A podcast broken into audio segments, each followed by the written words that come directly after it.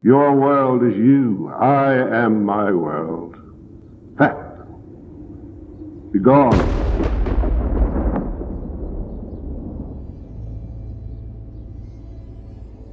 You're listening to Burdens, the podcast. I'm your host, Drew Kaiser. Every month I tell stories about crooked priests, crestfallen kings, damaged soldiers, witches, giants, and always prophets. Think thousands of years ago somewhere. The way it could have been, not the way it was. A world of dreams, prophecies, and wonders. A world like ours filled with pain, tragedy, doubt, but also faith and redemption. A world where you just might encounter yourself. This is not your world, not mine. It's somewhere in between, in between, in between, in between.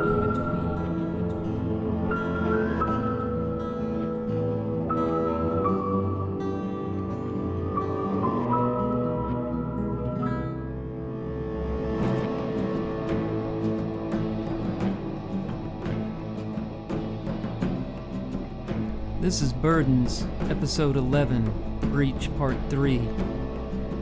Last episode, we were introduced to three new characters Beth, the owner of the flower shop in Jerusalem, Zozo, the travel guide, and Beth's son Joshua, who at the end of the episode had just presented Eli with a picture that he had drawn of two constellations, Ursa Major and Ursa Minor. This episode picks up where the last one left off. Chapter 5 Zozo came just as Beth had promised, sweeping into the room with a formal introduction, as if Eli were a foreign dignitary and he was on a diplomatic tour of his country. Zozo Gibran at your service. He brought Eli a pair of baggy cargo shorts and a colorful short sleeved shirt decorated with palm leaves and large white blossoms. Eli thought his new clothes looked ridiculous, but he noticed they matched Zozo's, so he withheld his protests and put them on. Zozo took him to a restaurant and fed him with beef and lamb shawarma, with couscous and pita, and Eli consumed it as if he were on the verge of starvation, while Zozo watched with bemusement. The kindly tour guide put Eli in a hostel in Old Jerusalem where he could stay until he figured things out, and bought him a few more flower print shirts and cargo shorts. Eli enjoyed strolling through the city with Zozo as his guide in the evenings. They walked through the plazas and alleyways, admiring the old structures lining the city's hills. Archways hung overhead, and ancient stones slept beneath his feet. Markets filled with bread, produce, lamb and beef kebabs, colorful bags for women, bright, colorful clothing, ornate rugs, jewelry, and children's toys hummed with trade. Caper shrubs burrowed their roots into every crack they could find in rock retaining walls. As old as these structures were, none of them were standing in Eli's time. Compared to Eli, only the rocks were older, unless you counted the city itself. Zozo also took Eli to the western wall so he could see the remains of the temple. As the two men approached the Mugrabi gate, Eli glimpsed an enormous golden dome rising from the highest point of the Temple Mount. Of all the changes he had witnessed since this bizarre ordeal began, this was by far the most shocking. Where is the temple? And what is that? The temple's gone. That, Zozo said, pointing at the gold dome, is the Dome of the Rock, the third holiest site in the world, according to the Muslims. Muslims? Who are the Muslims? Boy, you really are out of touch, Zozo said, tugging on Eli's arm. It's as if you've traveled in a time machine from the ancient past. Where are we going? I thought we were going to visit the Temple Mount. It's after 2:30. Jews are not allowed up there at this time of the day. Eli jerked his face toward Zozo's. No Jews on the Temple Mount? Settle down, you're drawing attention to yourself. Why are you always so sheep like? Nothing seems to rattle you. Where's your spine? It's no wonder our people can no longer walk the streets of Jerusalem freely. We've laid down and allowed the enemies to take over. For a moment, Eli thought maybe he had struck a nerve.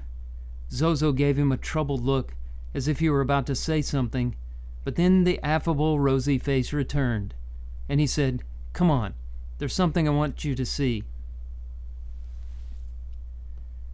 Zozo dragged Eli past the Mugrabi gate into a wide plaza filled with people.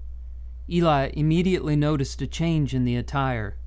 The clothing was looser and covered most of the skin, and most of the women wore headscarves. Some of the men wore black suits with round brimmed hats. Before them stretched a high wall of more familiar construction bordering the Temple Mount. It was ancient. Small green caper shrubs grew out of the cracks in the mortar. Near the wall, a barrier separated the men from the women. The people seemed to be praying before the wall. Some were weeping. Some rocked back and forth, and others stuffed bits of paper into cracks in the wall. Eli surmised this was a holy place. The western wall, all that's left of the second temple. The people come here to pray for divine mercy and reflect upon God's blessings. Zozo had probably visited the wall hundreds of times, but he still spoke in soft, reverent tones. Eli studied the ancient stones. All that was left of the holy dwelling place of God stood before him. May I? Eli asked. Zozo responded by gesturing toward the wall. Eli slipped off his sandals and approached the ancient structure. The crowd pressed him, and he could hear the supplicants murmuring their prayers around him. He reached out and lay his palm flat against the surface and felt its cool stones against his skin. He knew this wasn't the wall from his time, but at least it was old and it was in the right place. He stood there with his hand pressed against it, eyes closed, for a long time. He felt connected, as if this wall somehow joined his past to the future. He remembered the suffering of his people and wondered how much more they had been through. He thought of the mosque upon the mount that had displaced the temple, and the roaring engines of the horseless chariots that had replaced the lowing and bawling of sacrificial animals. He opened his eyes and saw the men on his right and left praying their fervent prayers to God. All this time, so much suffering, and yet we survived. He had not prayed since he and the others escaped. Eli, like most people, had neglected prayer when he needed it most. Maybe he had been too dehydrated before to cry, but now tears ran down his cheeks, and he thanked God for preserving his people through war, pestilence, and persecution. He also made a request Lord, I don't know how you can do it, but deliver me home. Send me back to my people in the wilderness. They're lost without me. He realized that he had been thinking of those who had survived the siege as if they shared his time and were just in a different space. In reality, they had died centuries ago. They shared approximately the same space, but not the same time. He was a lone survivor. To what end? Why had God brought him so far away from home? Unlike Beth, Zozo seemed to be at ease with his awkwardness. But Eli soon grew tired of his curious nature. He asked too many questions. Not the questions he should have been asking, like, Where did you come from? or Why are you dressed like a hermit? or How come you've never had falafel? His questions pried into Eli's head. It was hard enough for one person to live in there, let alone two. While strolling through the Christian district on one occasion, Zozo asked, What is your favorite part of Old Jerusalem? The dogs. They're not like the ones back home that chew your leg off while you're sleeping. Zozo chuckled. Tell me, Eli, what do you want most out of life? Family? Friends? Power? Wealth? Mercy? Say, why do you ask so many questions? You're always wanting to know if I like the food or what I think about some piece of music floating out of some random doorway. Why don't you mind your own business? I feel like I'm always taking a test. I'm just interested, Zozo said defensively. Look, I appreciate what you've done for me and all. Just stay out of my head, okay? Whatever you say, Zozo said. He smirked as if he had no intention whatsoever of staying out of Eli's head. I want to ask you a question. Anything. What can you tell me about Beth? Not much. I met her the same day I met you. You mean the two of you work on the same block and you never met until I passed out on the sidewalk? Zozo shrugged. And people wonder where I've been. Eli lived in the hostel for nearly two weeks. He was far more comfortable there than he had been in the wilderness with the others. But thoughts of home did not fade from his mind. He could never fit in here. Even if he learned to follow the manners and customs of this new world, he would merely be mimicking behavior, playing a part, unable to be himself. The longer he lingered as a foreigner in his own home, so far away, not in space but in time, the more determined he was to return. If he only knew how.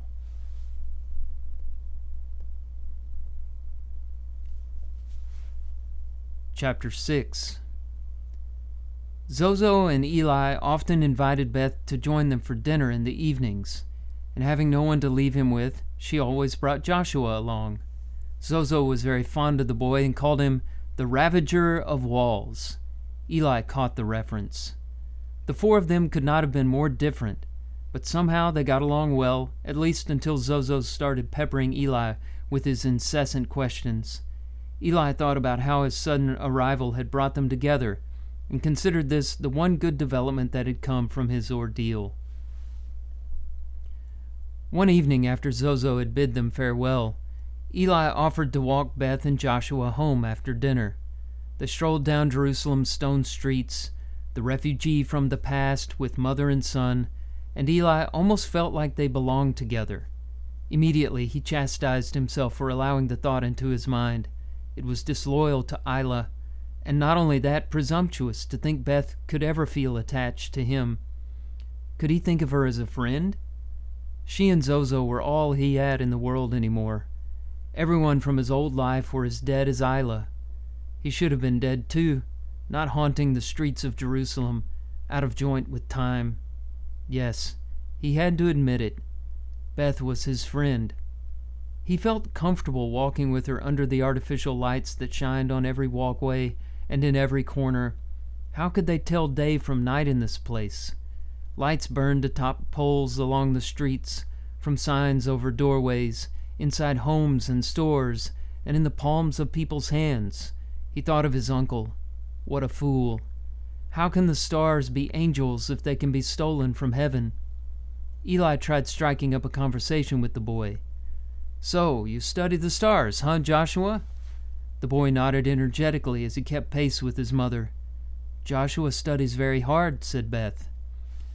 When I was about your age, my uncle taught me about the stars, but I'm not so sure he knew what he was talking about. He was a bit eccentric. He told me the stars were angels who looked down on us from their heavenly estates, watching our every move. He told me they shine more brightly at night as a deterrent against evildoers who think they can hide in the darkness. Wise men look up at the night sky when they are tempted, he said. They remember the angels and think twice before they make a big mistake. The stars hold us accountable. I'm not sure if he really believed that or if he was just trying to keep me out of trouble. As if on cue, they stopped in a wide plaza where fewer lights diluted the starlight and more space opened overhead, affording them a broader view of the sky. The boy looked up at Eli and smiled, then turned his attention to the night sky. The stars were scattered overhead, as if God had taken a handful of heaven's sand and cast it out into the universe to ameliorate the oblivion. We had another idea about the stars, said Beth. When I was a little girl, we would wish upon a star. We'd pick out the brightest star in the sky and concentrate upon it as hard as we could and make a wish, and the wish was supposed to come true. Strange sorcery, said Eli. Did it ever work? I'm still waiting to find out. What did you wish for? Eli asked Beth. Beth studied Eli as if she were trying to decide if she could trust him. Joshua, she said, why don't you see if you can walk all the way around that wall over there? She pointed at a short ledge bordering the plaza all the way around. Beth watched the boy, then returned her attention skyward. Eli waited, wondering if she were wishing upon a star now. Eli, she said, there's something I need to say. What is it, Beth? You can tell me anything. She looked at him. Eli, I believe you. I've believed you from the start. This is why I came to the hospital. The word stunned Eli. He had been wanting someone to believe him for two weeks, and now that someone was telling him she did, he couldn't believe his ears. She kept staring at the stars and cradled one of her hands in the other, as if it were something delicate she was protecting. I haven't been honest with you, she said. The day we met, the day you came into the flower shop, I saw something. Just before you came in, a fierce gust of wind roared through the room like a freight train, and the lights blinked out. The air became smoky, and the smell of cinders made my eyes sting. The wind was so strong I almost lost my balance, even though I was holding on to the counter. Flower pots fell over, wreaths flew from the walls, papers blew around the room. My shop was turned upside down. She paused and stole a glance at Eli to see if he was still listening. She couldn't read his expression. She hesitated, then continued. There was light, electricity in the middle of my shop. It shifted and buckled in waves. It was as if someone had torn a seam into reality itself, trying to burst through. I ducked behind the counter, closed my eyes, and prayed harder than I'd ever prayed before. I waited there I don't know how long a minute, maybe longer. Then it was over. Everything was quiet again. The lights returned. The air smelled fresh again. I stood up expecting to see devastation, but everything was just as it had been before. That was when the door opened and you came in. Eli watched Joshua making a turn to begin the final leg of his balancing act. You don't believe me, do you? I didn't say that. Something's wrong. You're not saying anything. Tell me you believe me. If you don't, who will? Tell me I'm not crazy. There was a trill in her voice, and her eyes grew moist. I believe you. Then what is it? Everything's good, right? You believe me, I believe you. We don't have to pretend it didn't happen. Oh, Eli, I've been so scared, too afraid to tell anyone, afraid that things like that could happen. Eli, isn't this wonderful? I believe you. Don't you think I could have used this information two weeks ago? But Eli, I was afraid. I I couldn't. Do you know what it has been like for me? How alone I have felt? You could have told me. That day, or in the hospital. You could have said something. Believe me, I wanted to. There were so many times. Joshua had finished his circuit around the wall, and Eli touched him on the shoulder as a farewell gesture. Take care of your mom, he said, and turned toward the direction of the hostel. He didn't stop till he got there, not even after he heard his name echoing against the cold stones of the narrow streets.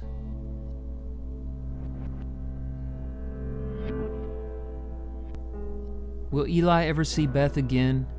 Will they ever be able to overcome their differences? What kind of future might they have? And will he ever discover the secret behind his arrival in modern day Jerusalem? Will Eli ever make it home? Find out in the next episode as we read the conclusion of The Breach.